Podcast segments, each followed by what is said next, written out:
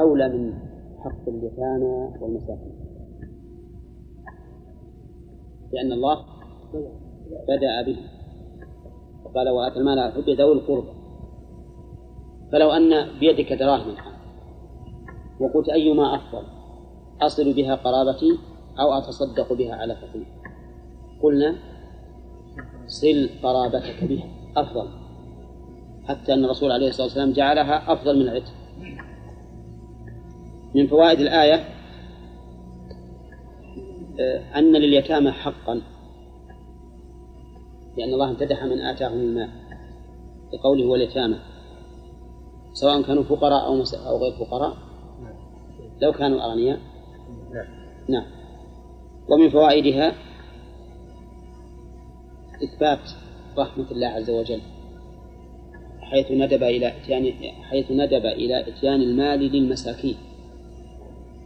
لأن هذا لا شك أنه من الرحمة بهم. وذكرنا في التفسير أن المساكين إذا جاءت مفردة دخل فيها الفقراء. والفقراء إذا جاءت مفردة دخل فيها المساكين. وإذا جمعت المساكين والفقراء افترقا فصار الفقراء أشد حاجة أشد حاجة. ومن فوائد الآية أن لابن السبيل حقا. وهو المسافر الذي انقطع به السفر. ولو كان غنيا في بلده. نعم. لأنه الآن في حاجة. ومن فوائد الآية أيضا أن للسائل حقا ولهذا كان يتيانه من البر. بقوله والسائلين. وذكرنا في التفسير أن أن السائلين ينظر إليها من وجهين. من وجه بذل المال للسائل ومن وجه السؤال. يعني للسائل والمعطي.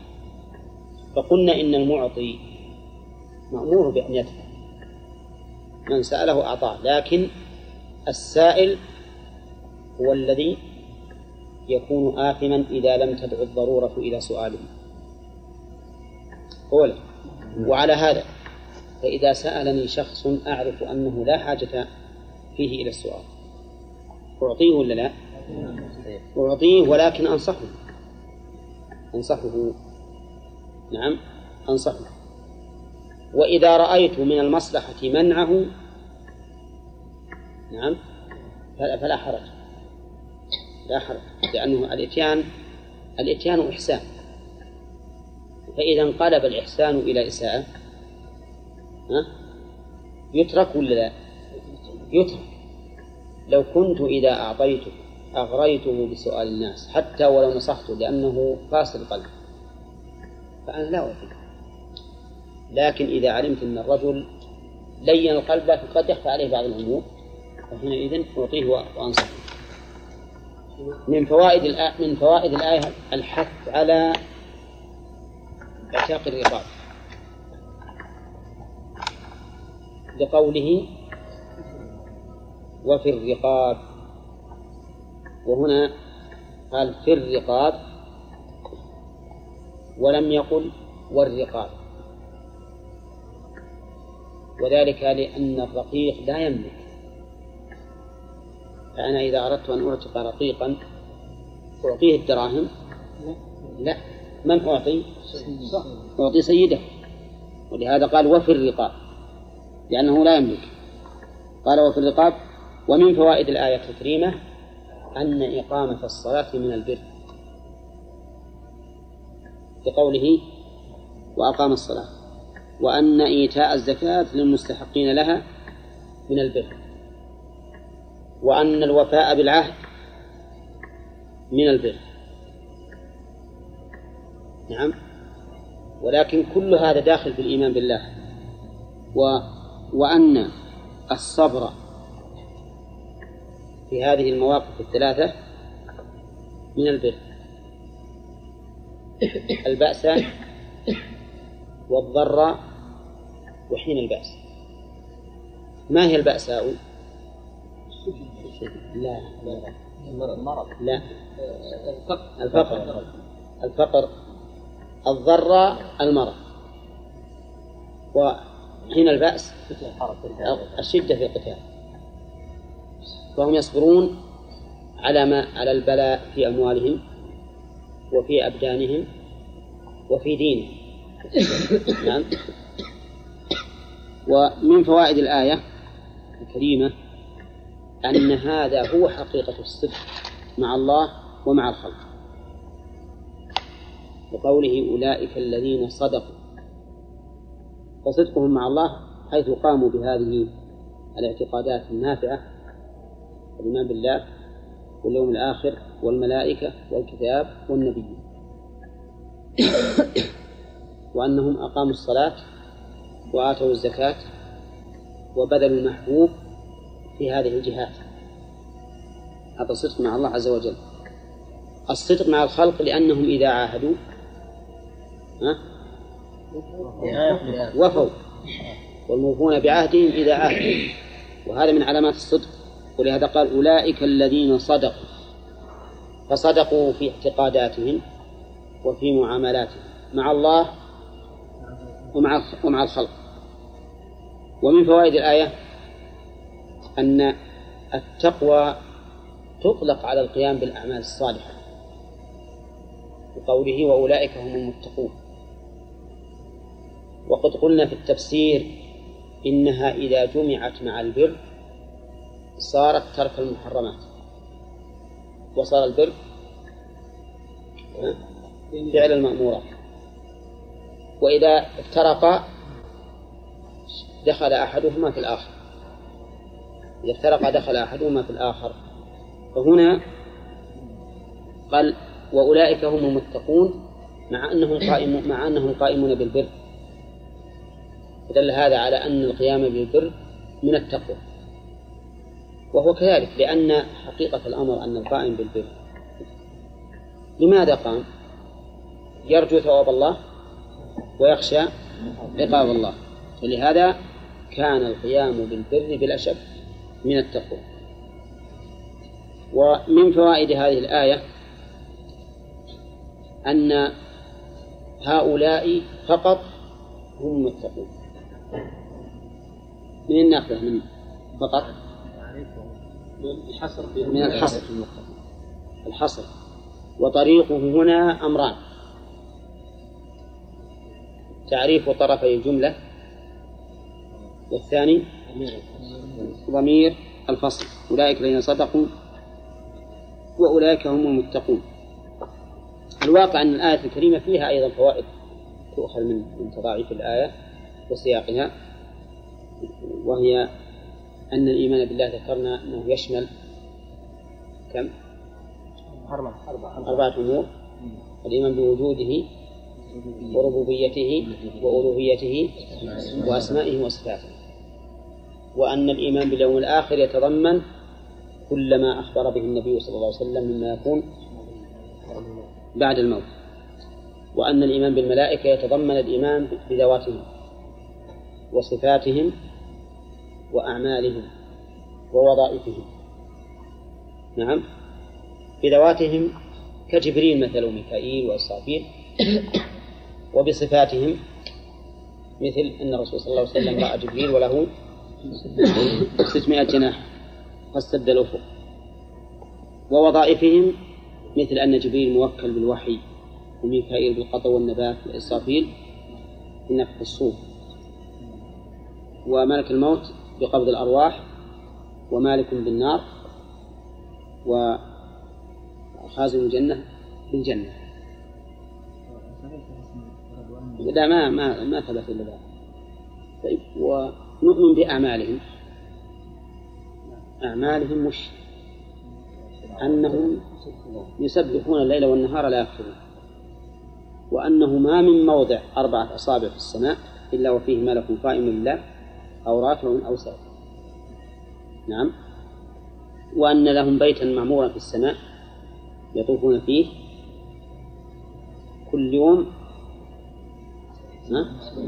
سبعون ألف ملك يطوفون به ولا يعودون إليه إلى يوم القيامة.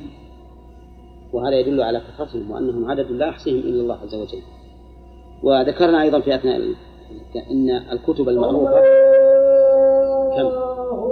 التوراة والإنجيل والقرآن والزبور. وصحف إبراهيم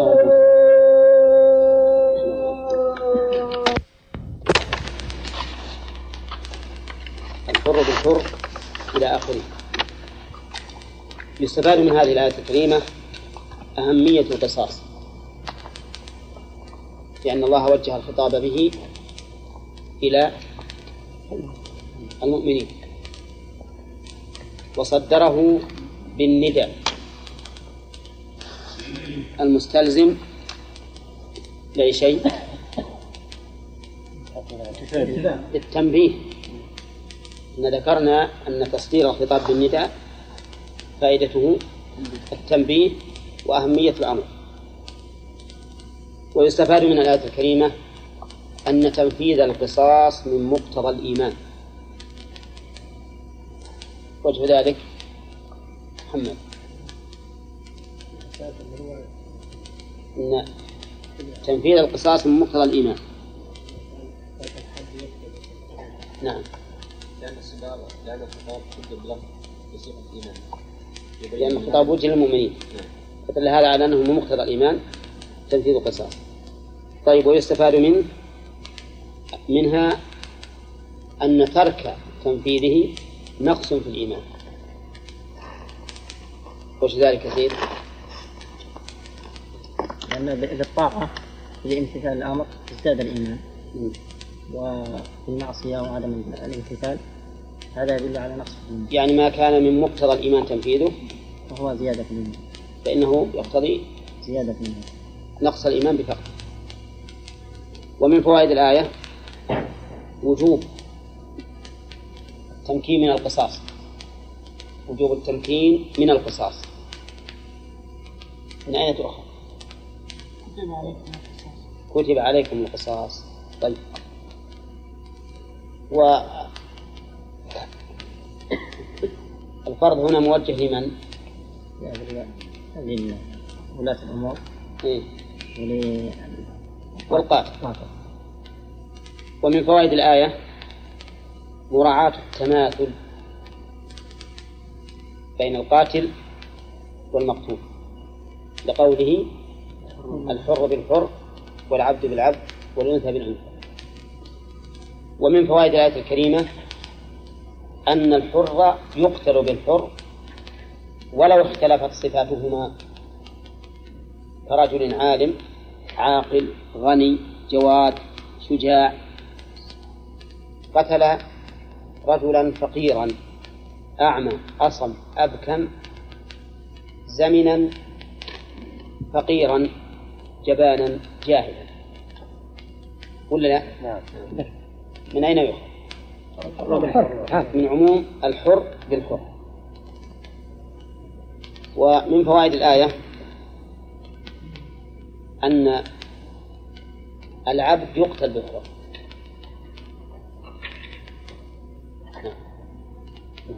كيف ذلك؟ السؤال خاص.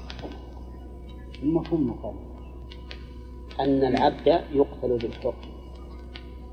من باب أولى أن يسوي الحر بالحر.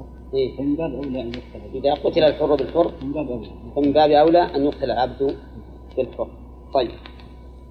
ومن فوائد الآية أن العبد يقتل بالعبد. مديا؟ منطوق الآية. والعبد بالعبد. والعبد بالعبد. طيب. ولو اختلفت قيمتهما.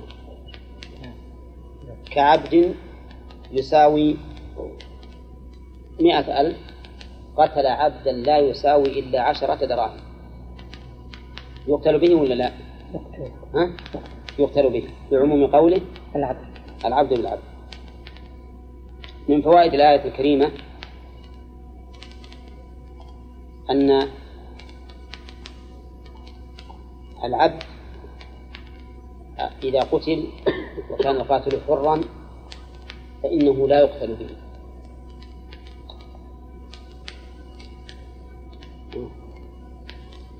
لأن قوله الحر بالحر والعبد بالعبد صار لازم المماثلة فلو قتل عبد حرا لا صحة الموت يقتل به ولا لا؟ لا يقتل. ها؟ لا يقتل. لا يقتل به. كذا؟ السلام. طيب ما تقولون في هذا؟ لا يقتل. يقتل به؟ نعم لا قتل حر عبدا الفرق نعم يقتل على الصحيح. طيب ما ماذا نقول عن الآية؟ الحر بالحر والعبد بالعبد. لا يختلف عن الفرق بالعبد. ولكن تكون من آيات يعني يعني دلالة الآية على أن الحر لا يقتل بالعبد دلالة مفهوم. كذا؟ ودلالة النصوص الأخرى الدالة على العموم. دلالة منطوق. وإذا تعارض منطوق ومفهوم قدم المنطوق. طيب. فالذين قالوا إن الحر يقتل بالعبد استدلوا بعموم الآيات.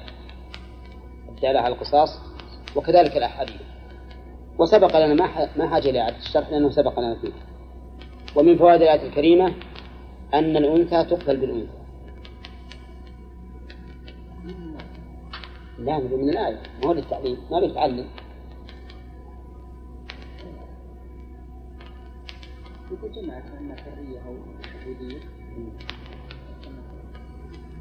طيب من فوائد الآية أن أن الأنثى تقتل بالأنثى.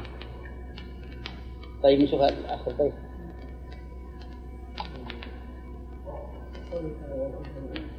لقوله والأنثى بالأنثى. طيب ولو اختلفت صفاتهما؟ ها؟ لعموم الآية. طيب من فوائد الآية أن الأنثى تقتل بالرجل.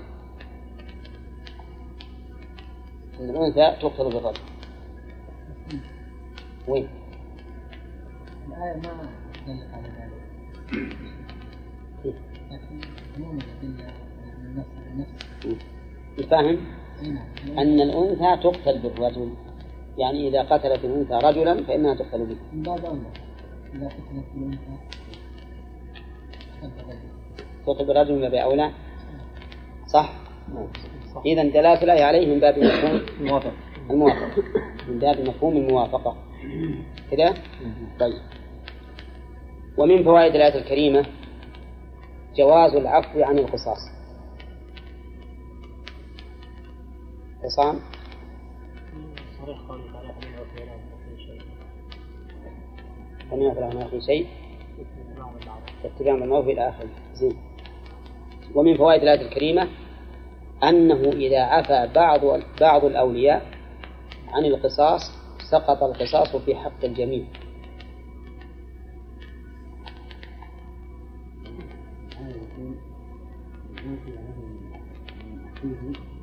أحسنت. شيء يدل على كل شيء. لماذا يدل على كل شيء؟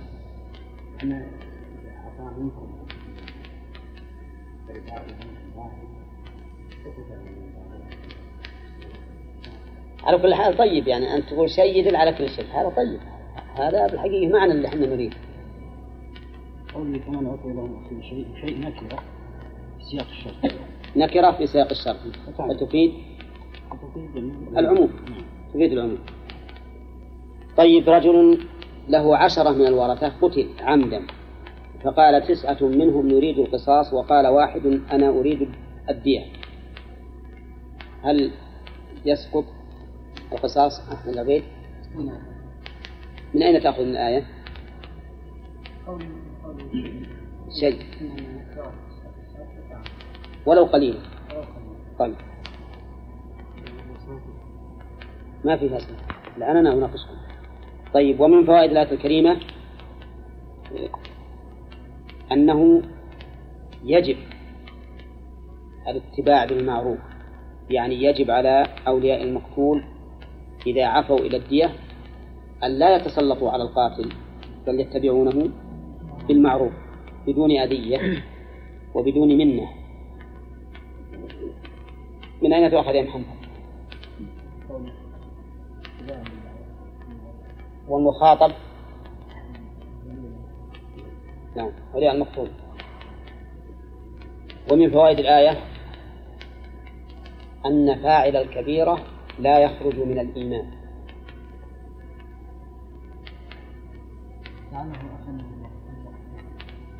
من قوله؟ من قوله. من أخيه شيئا. طيب. فجعل الله المقتول أخا للقاتل ولو خرج من الإسلام ما كان له طيب. ففيه رد في الآية رد على طائفتين مبتدعتين. من هما يا عبد العزيز؟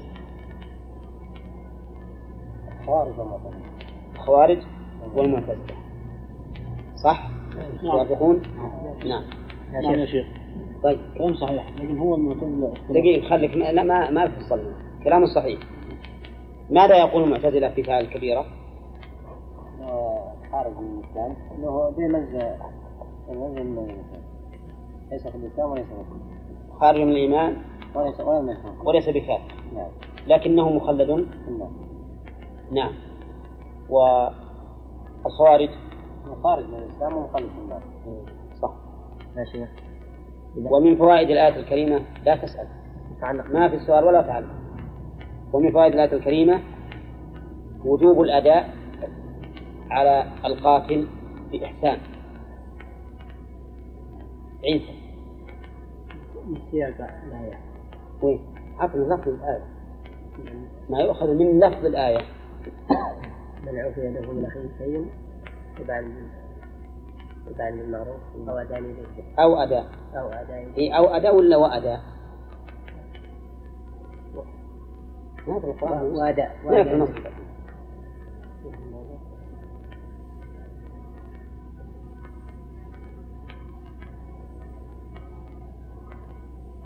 وأداء. وأداء إليه. وأدان إليه طيب صح. ما الحكمة يا إسماعيل في كونه يقول فاتباع بالمعروف وأداء إليه بإحسان. فرق في الأول عن الثاني. لأن أولياء المقتول إذا عفوا قد يتندموا على هذا. تأخذهم الغنم هذا العزة. مم. فيحاولوا الانتقام نعم. يحاولوا الانتقام من القاتل. طيب.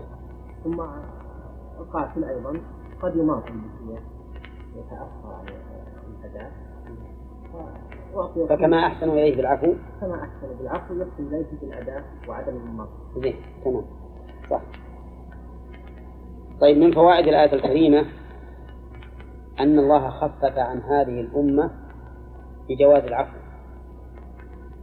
ورحمهم أيضا بجواز أخذ العوض. يوسف من أين تؤخذ؟ إيه؟ الضيف له حق. طيب. نعم. ذلك تخفيف. من قول ذلك تخفيف. كم؟ ذلك تخفيف من ربكم ورحمة. إيه؟ تخفيف من ربكم ورحمة. تخفيف على القاتل ورحمة بأولياء المقتول حيث أذن لهم أن يأخذوا عوضا وإلا لقيل لهم إما أن تعفوا مطلقا وإما إيش؟ أن تأخذوا بالقصاص. فخفف عن الجميع ورحمة أيضا. طيب ومن فوائد الآية الكريمة أن المعتدي بعد انتهاء ال- القصاص أو بعد انتهاء أخذ الدية أنه متوعد بالعذاب الأليم. ومن اعتدى بعد ذلك فله عذاب أليم. طيب. لأنه ربما يعتدي أولياء المقتول فيما بعد. يتندمون ويقولون نأديها أخذناها ونبي نقتلها أيضا. فتوعدوا بالعذاب الأليم والعياذ بالله. وقد يندم القاتل الذي أخذ منه الدية أيضا يقول كيف أخذوا مالي؟ سلبوني. لأن دية القتل عمدا على على من؟ القاتل. على القاتل. ويقتص منه آه يعني ويقتل أحدا منهم. من فوائد الآية الكريمة أيضا أن دية العمد على القاتل بخلاف الخطأ وشبه العمد فإنه على على العاقل. من أين تؤخذ؟ من قتل لا لا على أن الدية دية العمد إذا عفي عن القاتل القصاص فهي عليه. لأنها لا تخفيف فيها لابد من قتله لل- للتماسك. طيب إحنا عفونا عن قتل. وقلنا نبي الدية. فالدية من يتحملها؟ في الآية دليل على أن اللي يتحملها القاتل. الدية؟ إي نعم. طيب نعم آخر واحد. كيف ذلك؟ منين؟ اتباع بمعروف. بالمعروف لا.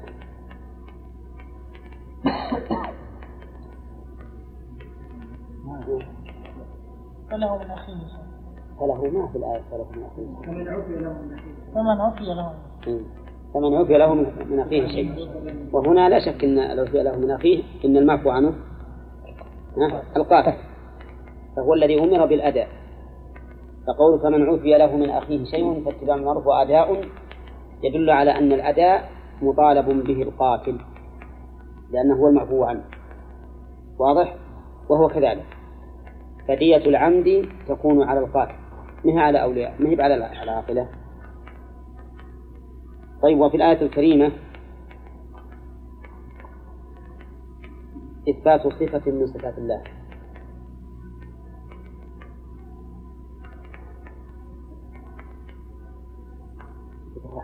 نعم. ورحمة. طيب.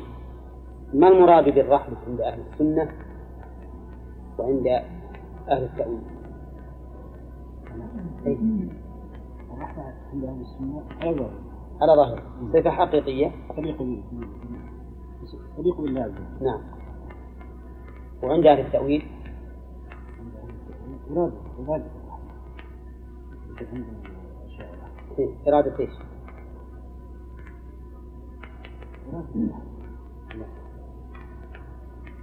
إيه، على يعني الإنعام أو الإرادة. إيه، أو أو إرادة. الإنعام نعم. يفسرونه بالإنعام اللي هو مفعول الرب أو بإرادته. إرادة الإنعام. كذا؟ لماذا يفسرونه بهذا؟ زيد. لماذا يفسر أهل التأويل؟ ماذا يفسر؟ بالإنعام أو بإرادته آه. لأنها تستطيع الرحمة. رزقه لأنهم لا يثبتون الرحمة. بس لأنهم لا يثبتون.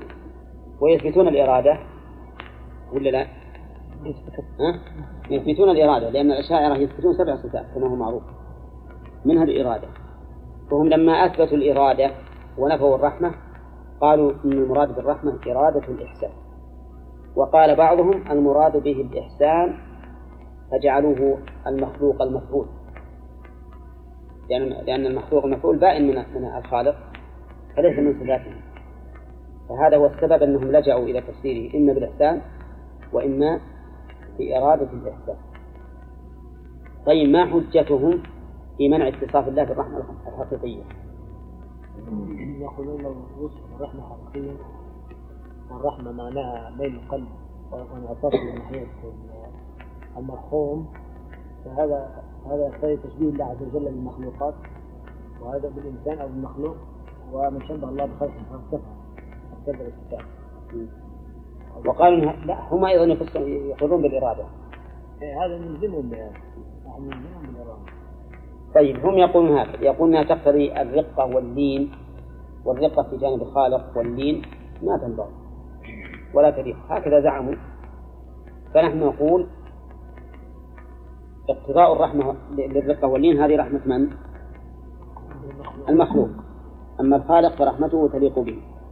وأنتم تثبتون الإرادة والإرادة ميل النفس إلى ما فيه جلب منفعة أو دفع مضرة فهل الله عز وجل بإرادته يريد جلب منفعة لنفسه أو دفع مضرة؟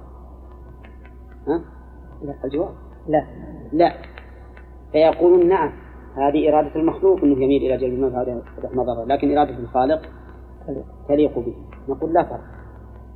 هذه الرحمة اللي أنتم زعمتم هي رحمة المخلوق أما رحمة الخالق فهي تليق به. نعم. ثم قال تعالى ولكم في القصاص حياة يا أولي الألباب لعلكم تتقون. من فوائد الآية الكريمة بيان الحكمة العظمى في في القصاص. رحمه الله. من التعليم قال من كل آيات ثم قال لعلكم من التعليم لا. طيب ولكم في الحياة ولكم في القصاص حياة هذه العباد ثم قال لعلكم. في واحد من الطلبة. ألقوا ألقي عليهم السؤال الامتحان. وأظن قصصتها عليكم في دار التوحيد لما فتحت في الأول في الطائف. فقال من جملة السؤال ما حكم الالتفات في الصلاة؟ في طالب ما يعرف. كتب قال المؤلف رحمه الله تعالى فصل يكره الصلاة التفاته ورفع بصره إلى السماء وتفصله وإلقاؤه إلى آخره. ثم كتب لما كتب الفصل كله نص فصل. قال المدرس خذ ما شئت ودع ما شئت. نعم. الأخ مصطفى الآن جاب الآية كلها. يقول خذوا ما شئتم ودعوا ما شئتم حدد لنا حدد لنا موضع الفائدة من هذه الآية. ولكم قوله تعالى ولكم في القصاص حياة حياة. طيب. ومن صح. لا. ولكم القصاص حياة كل ينشد الحياة في الحقيقة. ولا لا؟ ففي القصاص حياة في القصاص حياة. طيب. من فوائد الآية الكريمة وهي في الحقيقة مما يتعلق بما سبق. أن يفعل بالجاني كما فعل.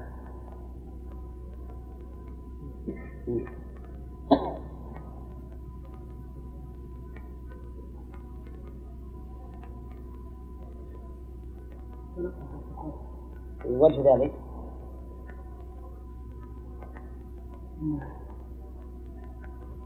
أنه إذا قتل القاتل في ذلك الركائع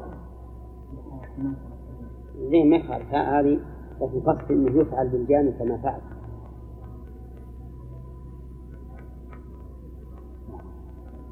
يعني إذا ذبح بسكين يرمى بسكين إذا رمى برصاصة يرمى برصاصة.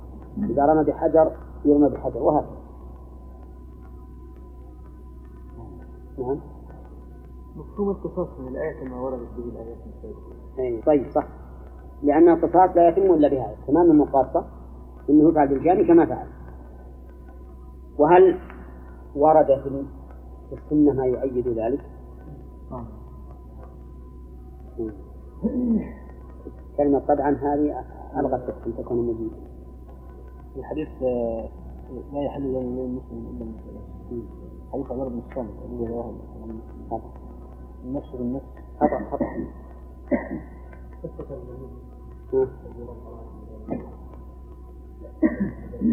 فرض النبي عليه الصلاة والسلام رأسه بين حجرين زين. طيب. لو قال قائل ورد في الحديث أن الرسول صلى الله عليه وسلم قال لا قود إلا بالسيف.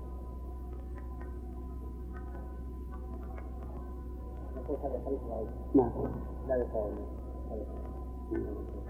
فلا تقوم بالحجة ولا تدفع به على دنيا نعم طيب. من فوائد الآية الكريمة أن كون القصاص حياة أن كون القصاص حياة يحتاج إلى تأمل وتدبر وتعقل. لأنه في بادئ الأمر قد يقول القائل أن القصاص فيه زيادة قتل بدل ما كان المقتول واحد يقتل اثنين ففي الآية ما يدل على أنه يجب التأمل.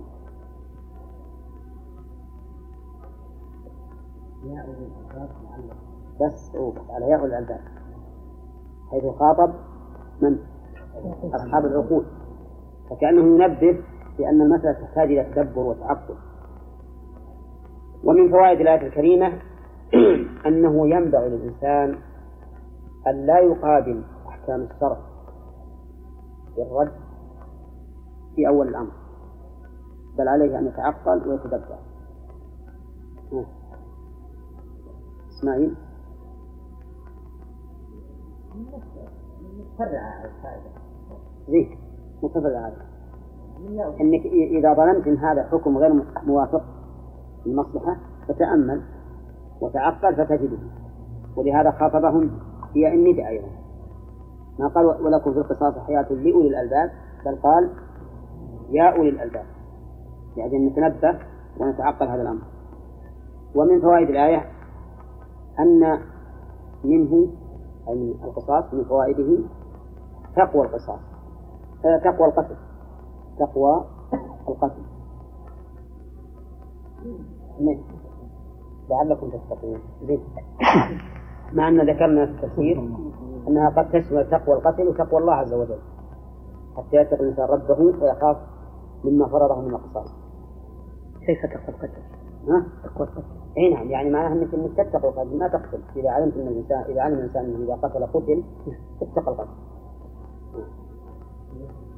قد تقول كيف اننا إنه هل يتقى شيء غير الله؟ نقول نعم قال الرسول عليه الصلاة والسلام اتقوا السحر اتقوا النار اتقوا الظلم وما أشبه نعم.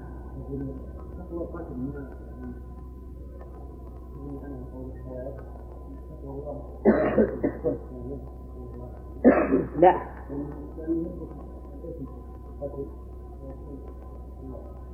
يتق الله ولا يتق الغفل كله. لأن قولوا ولكم القصاص حياة هذا بيان بيان لما قد يتوهم من أن القتل من أن القصاص يدعم القتل. فبين الله تعالى أنه حياة.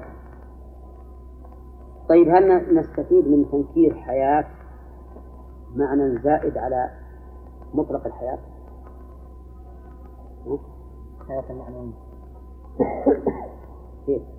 قامة العدم. نعم. صح. نستفيد منها الحياة المعنوية وهي إقامة العدل بين الناس. فإن إقامة العدل لا شك أنها حياة. حياة للشعوب ولا ضر الناس وأهلكهم إلا عدم العدل كما قال النبي عليه الصلاة والسلام إنما أهلك من كان قبلكم أنهم إذا سرق فيهم الشريف تركوه وإذا سرق فيهم الوضيع أقاموا عليه الحد. ثم قال تعالى يا أيها الذين آمنوا لا كتب عليكم إذا حضر أحدكم الموت إن ترك خيرا الوصية. أولا في الإعراب كتب عليكم. هذه فعل المبني المجهول فأين نائب الفاعل؟ الوصية؟ نعم. وفيه أيضا وفيه إشكال نحوي وهي أن كتب فعل ماض غير مؤنث والوصية مؤنثة. فما هو السبب في أنه ترك التأنيث؟ طيب الفصل. هل هناك علة أخرى؟ هذا جائز يعني ليس التأنيث ليس واجب لماذا؟ لأنه أنه يعني الضمير يعني ليس في الفعل يتصل بالفعل ضمير يعود على هذا الحكم صحيح والتعليل غير صحيح. نعم.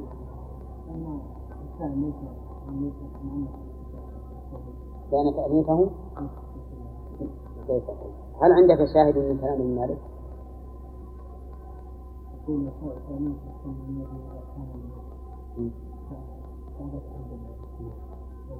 ما هو؟ لأنه قد تليه جوابا من يعرف؟ فرض على الإنسان الوصية للوالدين والأقربين. فما رأيك في هذه الآية محكمة أم منسوخة؟ قال الله عز وجل فيه فيه مناقشة قبل هذه. لو قال قائل إن الله فرض الفرائض قال للأم السدس للأب السدس للزوجة الثمن أو الربع أو ما أشبه ذلك. ولو أوجبنا الوصية ما كان لهم السدس كاملا. رحمك الله. لأن المال سينقص بمقداره. فما هو الجواب؟ جواب أن الله سبحانه وتعالى قد أوصى. قال من بعد وصية يوصى بها أو لي أوصى. يعني أن نخرج الوصية. إذا كان هذا الميت قد أوصى بشيء. أنه ذكر هذه السهام من بعد من بعد الوصية من بعد الوصية. زين. بالنسبة للوالدين إذا كان إذا كان رفقا قلنا إنه ما ما يصالحهما فيما يظهر. لأن المال يكون لغيرهم. والله يقول الوصية للوالدين ولا من التمليك وهما بس مش لا. لا ما له علاقة لأن هذه وصية للتمليك. ما هي نفقة وصية للتمليك. فما دام الله قال للوالدين ولا من التمليك فإنه مثل قوله ولأبويه لكل واحد منهما السدس وإذا كان رقيقين لم يرثا. هذا في دليل على ذلك؟ إنه إذا صار رقيقين لا- لا يملك قال النبي عليه الصلاة والسلام من باع عبدا وله مال. لا بالنسبة للآية ما دليل على أنه اللام وش قول الوصية للوالدين إيه. وش اللام؟ التمليك. طيب بس ما ما يخرجهم عن عن كونهما والدين لا، ما- أقوى من الآن مثلا قال الله تعالى ولأبويه في الميراث ولأبويه لكل واحد منهما السدس. ها؟ وهم ذولا آباء. ولكل واحد منهما السدس إذا مات الأم طيب لو كان رقيقين. من الأبناء؟ الآباء. الآباء. ولأبويه يفرق هنا في الآية. لو كان رقيقين. من؟ هما الوالدين مات ميت عن أبوين رقيقين. يرثان ولا لا؟ هذا هذه اللي مرت على أنه ما تكون الآن مرت عليه هو هذا. ويمنع الإرث على اليقين رق وقتل واختلاف دين وال- والسبب في ذلك أن الرسول صلى الله عليه وسلم جعل مال المملوك لمال. من باع عبدا وله مال فماله للذي باعه إلا أن يشترط المختار قال الله عز وجل فمن بدله بعدما سمعه فإنما إثمه على الذين يبدلونه. إن الله سميع عليم. ألف هذه عاطفة. ومن؟ شرطية وبدل فعل ماض مبني على الفتح في محل جزم فعل الشرط. وقوله فإنما إثمه. الجملة؟ جواب الشرط. واقترنت بالفاء لأنها جملة اسمية. وقوله على الذين يبدلونه. هذا إظهار في موضع الإضمار. وإلا كان مقتضى السياق أن يقال فإنما إثمه عليه أي على المبدل. وقوله إن الله سميع عليم للتهديد. نرجع إلى لا فمن بدله بدله أي بدل الإيصاء أي المفهوم من الوصية. وإلا فقد يقول قائل الوصية مؤنث. ولها في من بدله؟ مذكر. فكيف عاد المذكر على المؤنث؟ نقول إنه يعود على المصدر المفهوم من قوله ها؟ وصية. وهو الإيصاء. أي فمن بدل الإيصاء فقوله بدله أي غيره بنقص أو زيادة أو منع. هذا التبديل إما أن ينقص أو يزيد أو يمنع. إن نقص فالضرر على من؟ الموصى له وإن زاد فعلى الورثة. وإن منع فعلى الموصى له كل هذه الصور الثلاث تدخل في قوله فمن بدله. وقوله بعدما سمعه بعدما سمعه. قال أهل العلم عبر بالسمع عن العلم. عبر بالسمع عن العلم لأن السمع من الحواس الظاهرة والعلم من التصورات الباطنة. أي فمن بدله بعد أن يعلمه علم اليقين كما لو سمعه بنفسه كما لو سمعه بنفسه. ومعلوم أن العلم بالوصية لا يتوقف على السماع. أولى قد يكون بالكتابة وقد يكون بشهادة الشهود وهو ما سمع الموصي وما إلى ذلك لكنه كأنه والله أعلم عبر بالسمع ليفيد أنه تيقنه كالمسموع لديه. فمن بدله بعد ما سمعه أما من بدل من بدل جاهلا ولم يعلم فلا إثم عليه. لكن عليه الضمان. فيما لو تبين أن الوصية على خلاف ما تصرف فيه.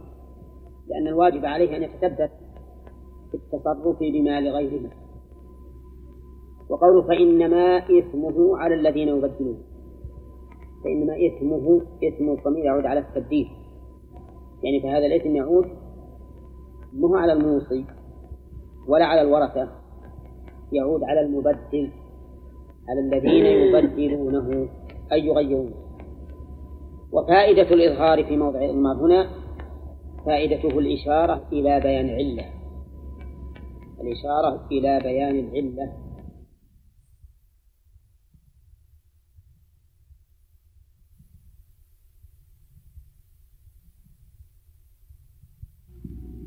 وإذا كان الأقربون وارثين فإنه لا وصية له.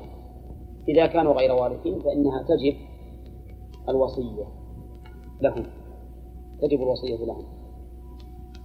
وعلى هذا فتكون الآية من باب المخصوصات لا من باب المنسوخات. وقد تقدم لنا مرارا أنه كلما أمكن الجمع حرم العدول إلى النسخ حرم العدول إلى النسخ لأن النسخ معناه عدم عدم العمل بأحد الدليلين وهو المنسوخ. يعني يلغى ويرفع من الشريعة. والتخصيص عمل بهما جميعا. عمل بهما جميعا ولكن يرفع حكم العموم عن بعض أفراده بمقتضى الدليل المخصص. واضح ولا لا؟ وهذا لا شك أنه أولى. كوننا نعمل النصوص الشرعية كلها. لا شك أنه هو الواجب بدلا من أن نلغي هذا النص ودلالته وحكمه.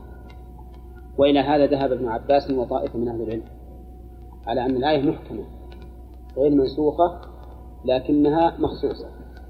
وهذا هو الذي نراه وندين الله به لأن الله أكد هذه الوصية بما رأيته. فكيف نقول إنها منسوخة؟ وهذا تأكيد كتب هذا خبر.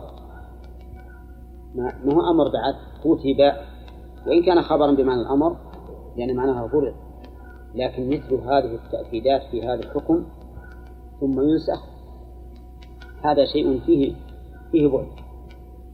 فإذا قال قائل كيف يكون الوالدان غير وارثين؟ غير وارثين. يقول لو كان أبوك رقيق يرث ولا ما يرث؟ ما يرث. لكن مع ذلك ما نقول بالوصية له لأنك لو وصيت له أخذها سيده فلا يستفيد. لكن لو كان الأب مخالفا لك في الدين. ها؟ يرث ولا ما يرث ولا لا؟ لا يرث. فتوصي له. نعم. لو كان الوالد قاتلا قتلا خطأ على القول بأن قتل الخطأ يمنع من الميراث يمكن هذا ولا ما يمكن؟ ها؟ يمكن أليس كذلك؟ افرض مثلا انه أن هذا الرجل مع أبيه والأب هو السائق وحصل حادث على السيارة بسبب تفريط الأب ثم إن الولد أصيب بالحادث لكنه ما مات في الحادث دخل المستشفى وبقي يومين ثلاثة أربعة ثم مات من الحادث على المشهور من المذهب الوالد يرث ولا ما يرث؟ لا يرث. هذا الابن أوصى لأبيه في هذه الحال يصح ولا لا؟ يصح. يصح لأنهم لأنهم غير وارثين. والرسول صلى الله عليه وسلم يقول لا وصية لوالد فقط. كذلك بالنسبة للأقربين واضح أوضح وأوضح. فإن أخاك مع أبيك لا يرث. أليس كذلك؟ ها؟ وهو من أقرب الناس إليه. فتوصي له. فتوصي له. فإن قال قائل إن الله فرض للأب السدس مثلا وللأم السدس وللزوجة الربع وللزوج النصف وما أشبه ذلك. وهذا يقتضي أن يكون لهم السدس كاملا. ومع تنفيذ الوصية لا يكون لهم إلا سدس. ناقص بقدر الوصية. قلنا إن الله صرح بأن لهم هذا السهم من بعد من بعد وصية. يوصى بها أو دين وعلى هذا فلا إشكال في الآية. لا إشكال في تقدير أنصباء الورثة وهذا القول هو الذي به تجتمع الأدلة.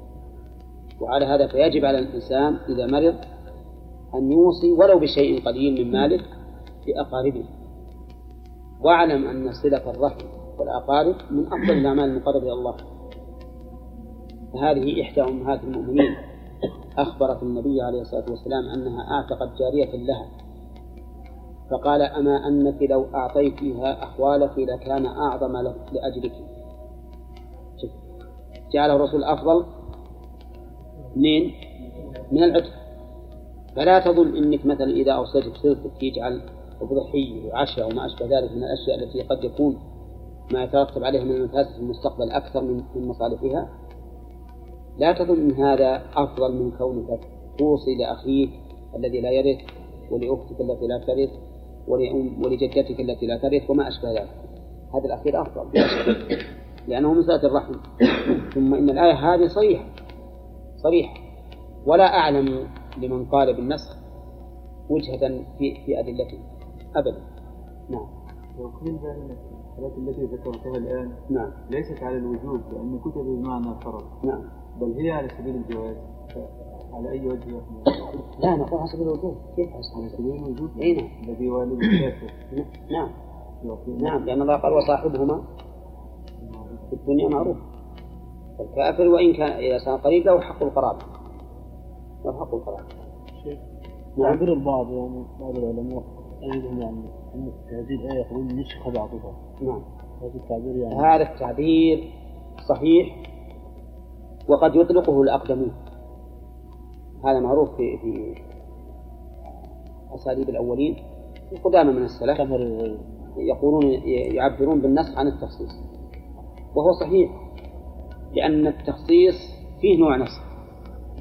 فبدلا من أن يكون الحكم شامل لكل الأفراد رفع الحكم عن بعض هؤلاء الأفراد فهو نسخ في حقهم نسخ في حقهم نعم. ثم قال تعالى حقا على المتقين فمن بدله.